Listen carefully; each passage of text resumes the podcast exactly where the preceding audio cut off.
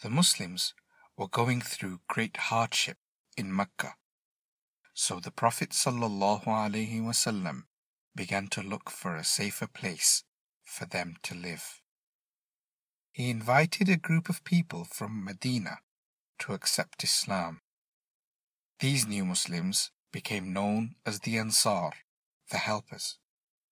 They now found a safe city to move to, so the Prophet ﷺ ordered all Muslims to leave Mecca for Medina.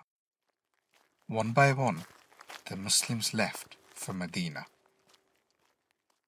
They had to leave their families, homes, and belongings.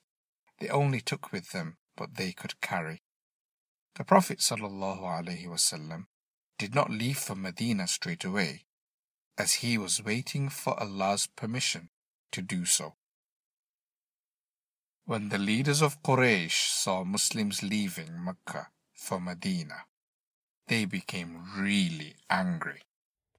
They called an emergency meeting on how they could finally get rid of Muhammad sallallahu alaihi wasallam. They wanted to get rid of Islam once and for all.